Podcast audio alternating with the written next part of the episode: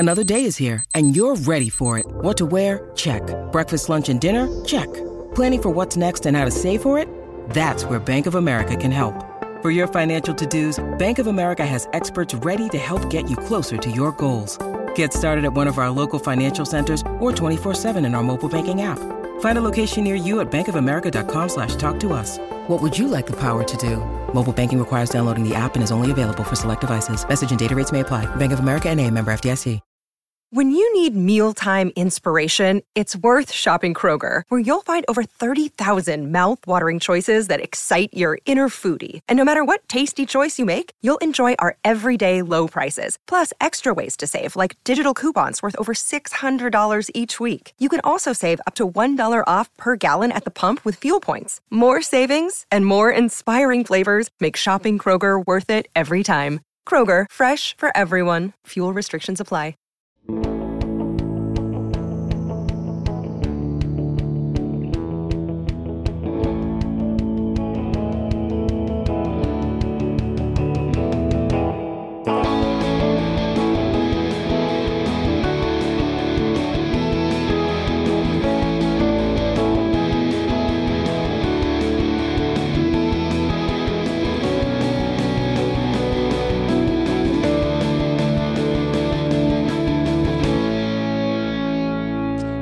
Joe, the new era of Seth Cohen sort of begins. I feel like he's already retreated back to being self-absorbed within the cold open of this episode.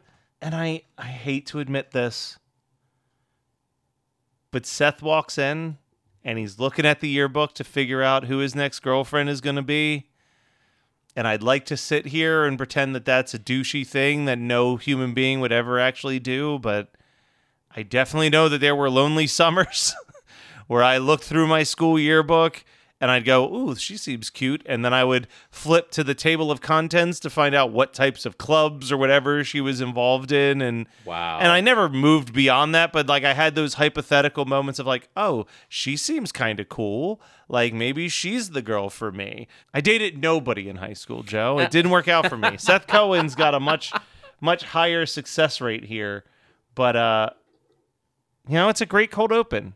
Is the Cohen family goes to tell him that that's not the way to do it. And he basically is just like, listen, you can either get with me and be excited for me going for this you girl, this woo girl, or I can complain about Summer some more. And they're like, all right, I hope things go well with this girl, Seth. This is gonna be great. Like, they're all kind of just, we're done with Summer.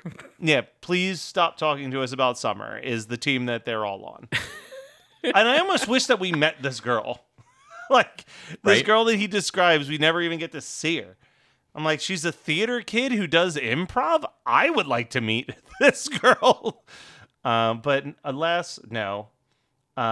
And then Lindsay shows up as they're basically what they're doing is they're wandering the campus, and Ryan will point out some girls, and Seth, I'm trying to think what Seth is doing here, because I understood it as Seth basically saying, does he think he even has a chance with that girl? Yeah. But I feel like Lindsay thinks that he's just kind of like ordering off of a menu, essentially. Like, yeah, I'll have a slice of that, but not that. She does not realize that it's actually the most self-deprecating way that he could be, as she says, shopping for girlfriends in the quad. And she does correctly say it's very classy and not at all demeaning, in a sarcastic tone. And somehow her sass makes Seth decide he's found her. He's found his dream girl. And it's this girl who he's met for 5 seconds who was mean to him, which says a lot about Seth Cohen. That is probably better handled by his therapist, but that's where we are. There's a lot of like mildly, I mean, in general, there's mildly incel behavior. The yearbook thing. No offense, Matt, but the yearbook thing is very that. Oh, I'm aware. I don't like that. That's what I did. Like, it was just like, okay, all right. Like it's a menu. And I very much saw it from Lindsay's point of view. Also, just like as someone who is really queer, who was queer and closeted in high school, like I didn't do that for that purpose, because like even if I did, it wasn't like actionable. Yeah. So I was trying to relate and I couldn't. Well, we've talked about this last week, mm-hmm. how they seem to be like, to use a Gilmore Guys term, they're really deaning Ryan Atwood a lot these two episodes. Mm-hmm.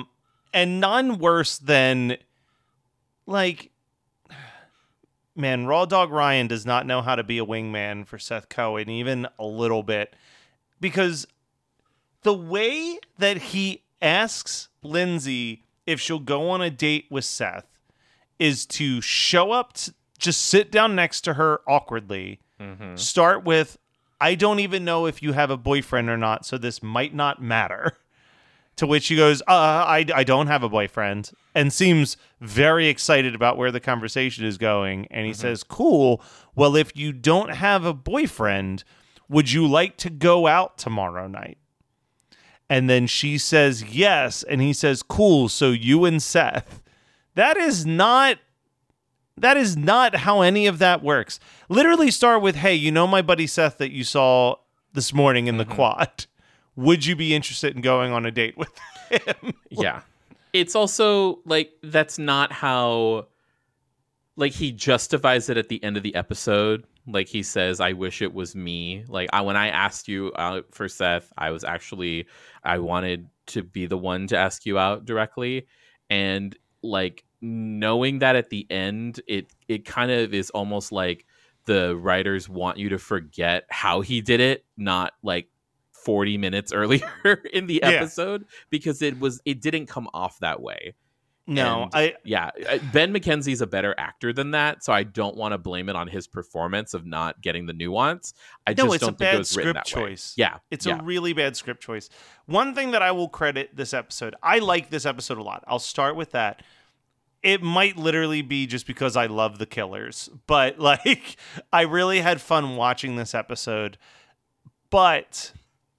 Like, I was very glad that this episode ended and they didn't play dumb with us. I was like, if they're going to try to stretch for multiple episodes to like, oopsie, these two guys are dating the wrong girls and they should swap who their dates are and they'd both be like, Joe, I was not going to have the bandwidth to deal with that for 2 or 3 episodes. Mm-hmm. I am so glad that is like a 15 to 20 minute storyline and not a multi-episode storyline.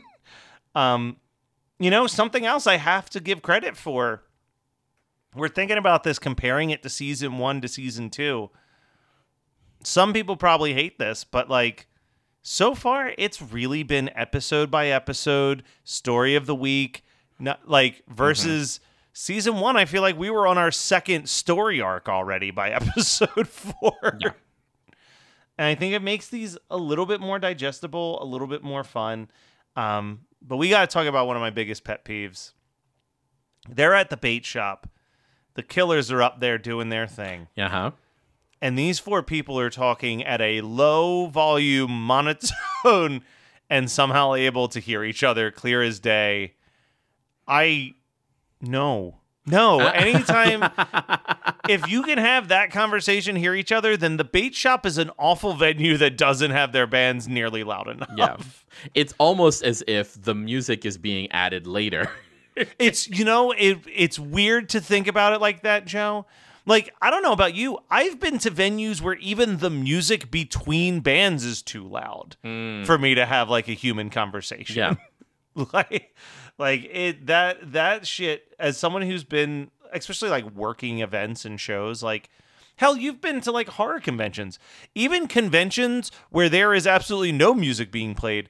At a certain point, when you have X amount of people in an enclosed space, it's just loud, and you just find yourself yelling at each other to like get over the noise. Yep. Mm-hmm. Mm-hmm.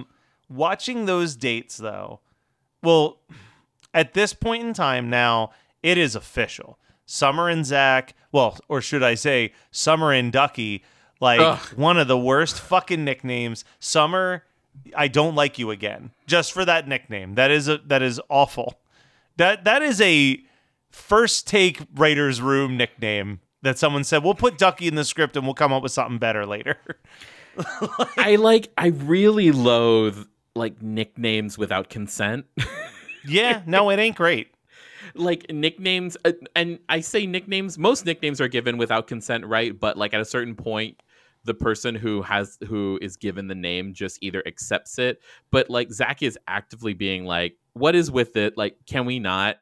In a gentle way. I feel like most nicknames, even, you said, most of them are created without consent, but they stem from something. Mm-hmm, mm-hmm. I can't even figure out what inspired the nickname Ducky. Yeah. You know what I mean?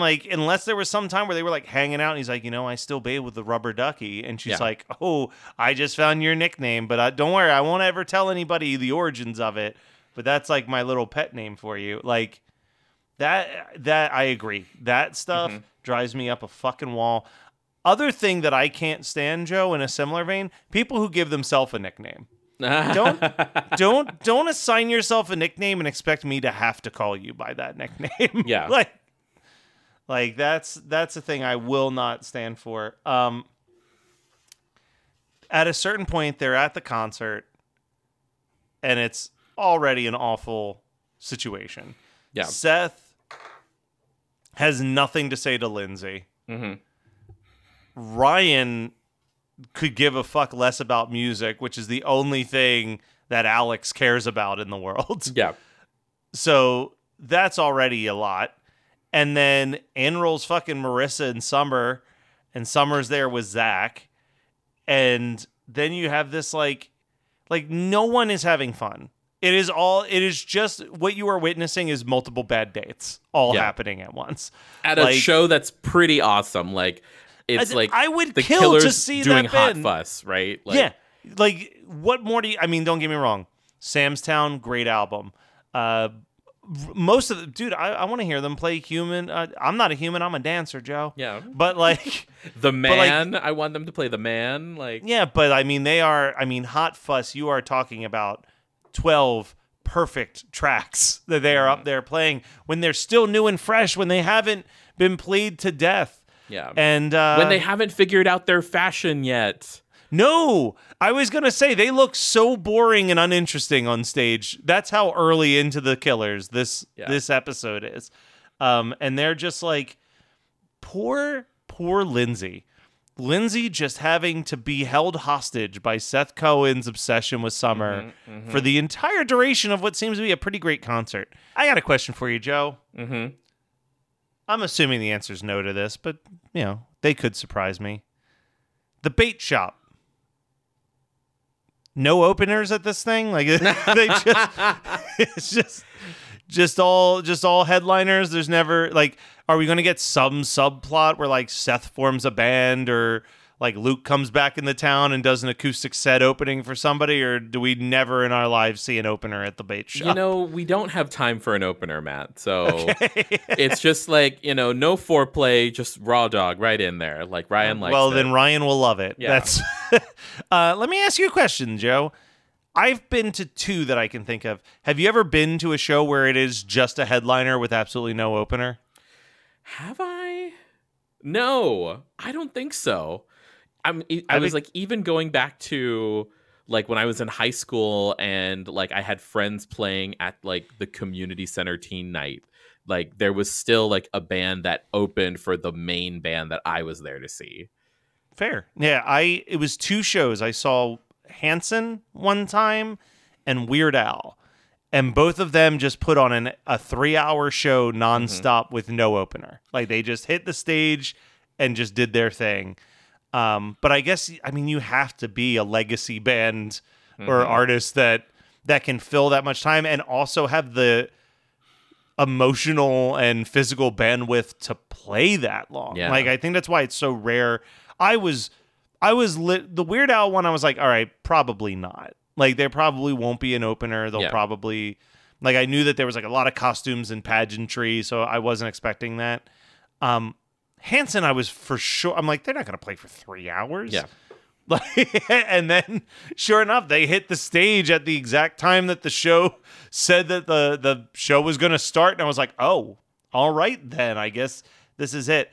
Close third was Flight of the Conchords had a stand-up comedian perform for like 20 minutes before their set. Oh, okay. But that was it. But I have tickets to see Beyonce in LA later this year, like in September. Ooh, I bet that might be that could be a just B and nobody else. We'll see. That's what I've heard. I was listening to Las Culturistas, and they were saying that when they went, they were like, oh yeah, we heard that Beyonce opens for herself. Yeah. So she does like some of her hits from previous albums, and then there's like a break, and then she goes just into Renaissance, and it's a big giant party. So that'll be fun. The last time I saw Beyonce was when the Lemonade album was out, and she did. This was also pre Coachella. Her opener was DJ Khaled. I mean, you have to think to a certain extent, like, is it even worth it? Like, to be the opener for someone of that level?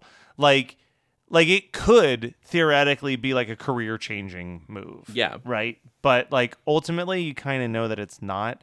I won't be in town. I almost was tempted to buy tickets to see Weezer. Weezer's coming to the Philly area, and it's like, if you just want lawn seats, it's only like $35, and I don't know how many other opportunities I'll get to see like Weezer do their thing for $35. But that looks like it's like two fairly underground indie rock bands opening for them, where it's like, my guess is that those two bands get like 30 to 40 minute sets, and then Weezer does like a 2-hour hits extravaganza, for the rest of it. But yeah, I mean, it's so funny because I was never like a big show person. I'm still not, like, to sound like a Beyonce myself, a bit of a diva. I don't like to go to anything that I actually have to pay money for.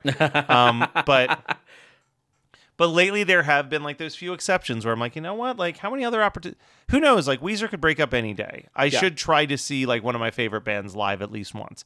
Never seen Green Day. Should probably try to make that happen. Like, it's been over a decade since I saw Weird Al live. I do a podcast about Weird Al. I should probably like make the effort to do these things. For me, it's just like, oh, it's such a hassle. You should send out, like, hopefully you can get like someone to invite you to see a Weird Al. Maybe. We'll see. There's a lot of Weird Al podcasts out there. I just think that we do the best one. No diss to any of the other ones. I think our show's really good. Yeah. And you know what? Here, bit of advice. Don't do a podcast if you don't think that you're the best at what you're doing. You need to have that drive and compassion to feel like you're doing something special. Yeah. So are you saying, is it because if you can't love your podcast, how in the hell is anybody else going to love your podcast? Exactly. Like Mama Roo said, if you look, I truly do believe this. As a creator, you need to be the biggest fan of your work, or why should anyone else care about your work? Like if you're like very like, it's fine. Like, that's not going to convince me to listen to your show. Yeah. Like, Joe, you and I are friends because you so passionately were into the show that you were making. I got a lot of business cards from podcasters at Comic-Con. You were the only one I actually checked out. Because there was a genuine, like, no, I'm doing something really cool and really interesting, and you should check it out. And I was like, I think that you would love this. Yes. Exactly. Because also you're like, oh, you like horror podcasts. This is this one versus like, oh, you like podcasts? Here's my sports show that I do with my buddy in the basement. It's like, you don't even care about what I'm into at that point. You just heard the word podcast and went into sell mode. I know. I think like, so I don't know. This may not make it into the edit, but like, I think I'm at a place right now where like I'm starting to get eye rolly when people say they have a podcast. Yes. And no, we all get there. I get eye rolly when I say I have a new podcast. I'm like, why? You need a new podcast. Like, you need a hole in your head. Yeah. Oh man, but there's a new one that's brewing, Joe. Don't you worry. 91 Donkey Lane is a magical apartment complex that contains immense power but lacks intelligent inhabitants. What is happening? I'm getting texts. Why are we getting a lot of texts? People found out what we did. Oh, dividing Mike Myers into an infinite amount of tiny Mike Myers. Listen to 91 Donkey Lane for free on Spotify or your favorite podcasting app. More at 91donkeylane.com. See you there, you donkeys. Joe, I feel like we've completely gone off the rails. Let's talk about the music, because that's what we actually... The highlight of this show is legitimately the music. Yeah. So we get... Before we get to The Killers, we got to sit through some other tracks that are definitely not going to be the song of the episode. So the episode kicks off with Silence by Gomez. When Seth and Ryan are looking at girls in the quad, Fortress by Pinback plays. While Marissa... When Marissa goes to invite DJ to come to the concert, which is kind of something we just kind of skimmed over, but I feel like that... is kind of a non-storyline right now anyway. We don't need to care about DJ and Marissa right now for a little bit. Like, yeah. Because we know it's not going to... Like, you and I both know... Yeah, that's just an olive branch storyline to remind us that DJ is around for later. But while that happens, On Your Way by The Album Leaf plays. Domesticata by Mosquitoes play when Seth invites Alex to the group hang with Lindsay and Ryan. God, the fucking group hang. And then we get a trifecta of killer songs. It kicks off with Smile Like You Mean It. Great song. In the middle, we get Mr. Brightside. Mm-hmm. And then at the end, we get Everything Will Be All Right. And then to wrap up the episode, what other band could you end with besides The Killers? Of course, it's U2 with Sometimes You Can't Make It On Your Own. Joe, I don't think a song of the episode has ever been this obvious in my entire life. In my eyes, it is the anthem of our generation. You can't go to a wedding of a late 20s, early 30-year-old and not have a crowd of former gothy kids singing Mr. Brightside at the top of their lungs. I was singing along with it. I must have missed dialogue. I was singing along with it when it happened. To me, it has to be Mr. Brightside. So we disagree. Okay. We disagree. You went with U2? Got it. Well, U2 was the second one, and it was just, it's beautiful because again, it's doing that thing that the last song of the episode's supposed to do, which is wrap it all up and really get you involved into the pathos of the episode.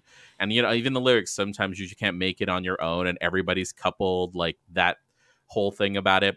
That's not the song that I chose. The song that I chose is Smile Like You Mean It. I thought it was going to be that. I thought if you didn't go with Mr. Brightside, it had to be Smile Like You Mean It is such a good song. But Joe, I was driving 4 hours home from Pittsburgh, and I decided to put on Hot Fuss this week while I was driving. Oh, it's a great road trip album.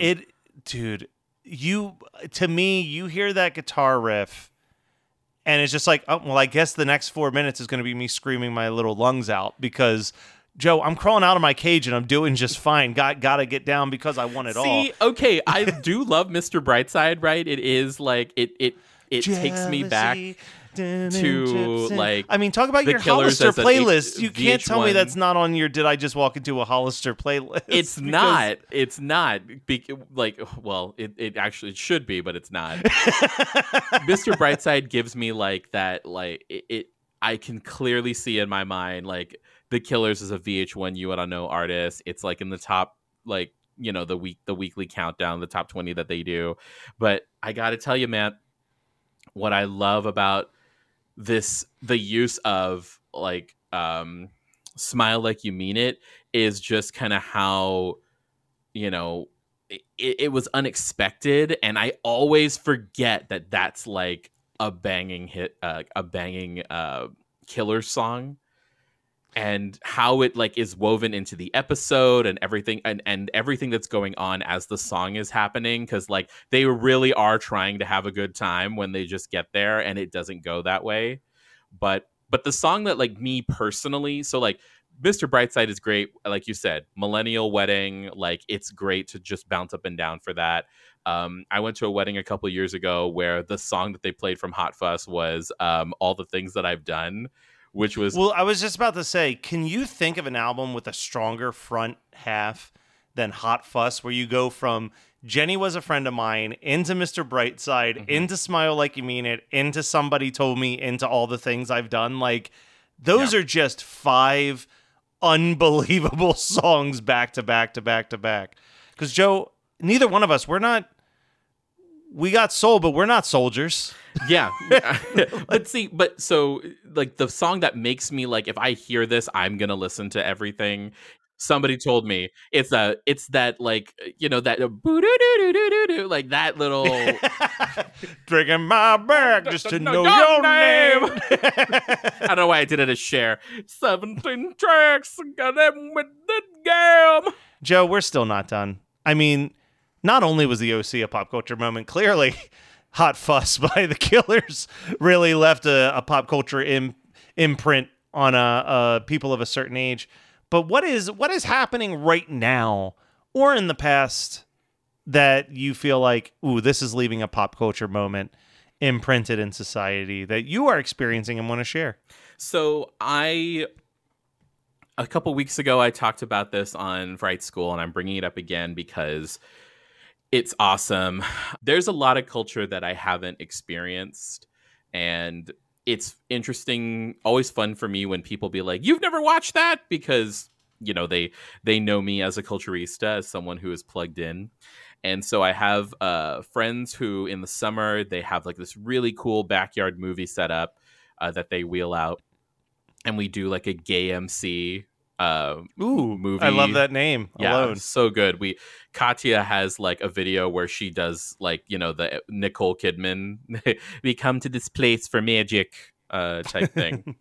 And so we do gay MC, and the movie that we watched that night was a movie that I had never seen called, and it was Fried Green Tomatoes. Oh, what a charming little movie that is. I mean, yeah, but like it's also horrific because there's like racism and domestic violence and racism. Oh, it's a heavy movie, but I still think it's so like never has a woman intentionally trying to run someone over with a car felt so beautifully empowering. Yeah. Like, or just like the reveal at the end of like who actually killed the guy, and then like it cuts back to the present where Kathy Bates and Jessica Tandy are just like laughing like it's a punchline of a joke. I'm like, this is amazing. I love this.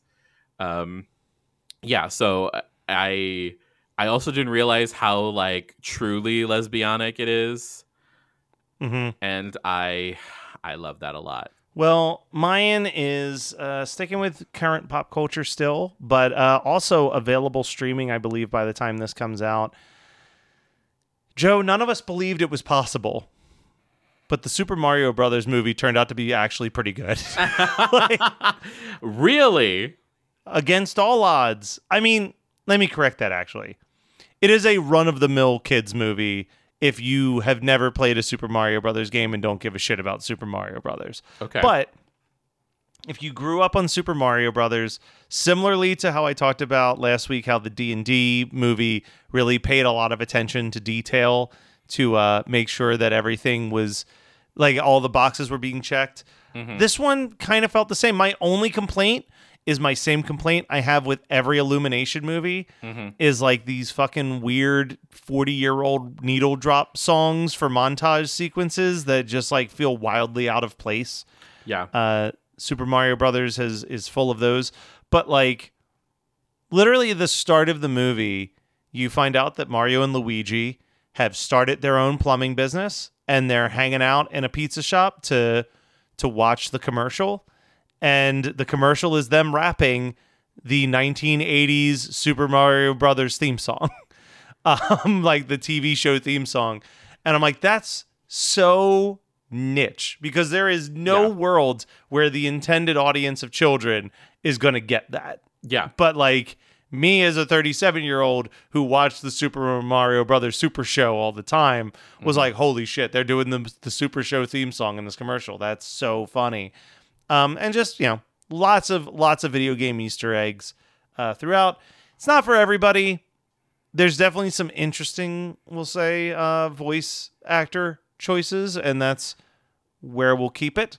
Don't talk about Anya Taylor-Joy that way. Listen, I just love that they also gave Peach big ass eyes. But But you need to listen. Again, we're going back to Las Culturistas because they did for the Culture Awards. I listened to all 3 episodes of the Culture Awards. Oh my God! Worry. Where did you just die when they were talking about the best line in a movie? And yes, it's like Anya Taylor-Joy. I will save us.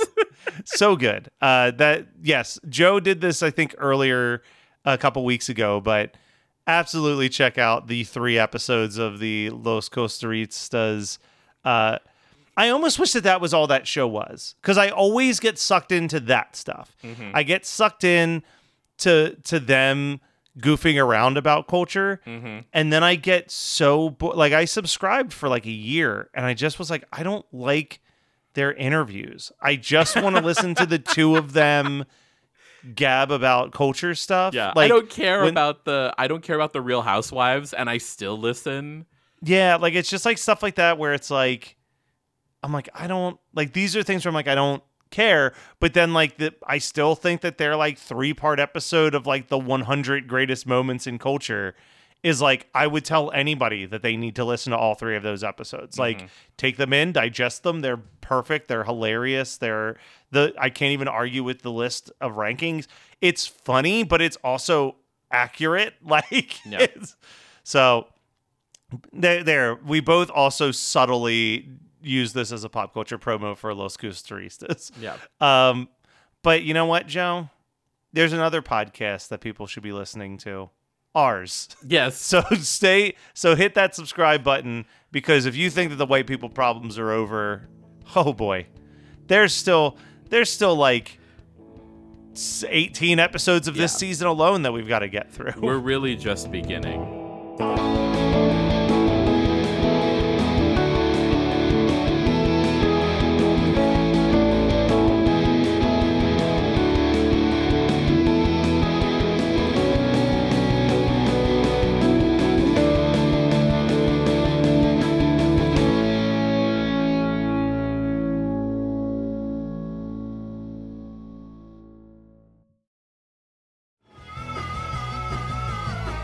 Listening to the Geekscape Network.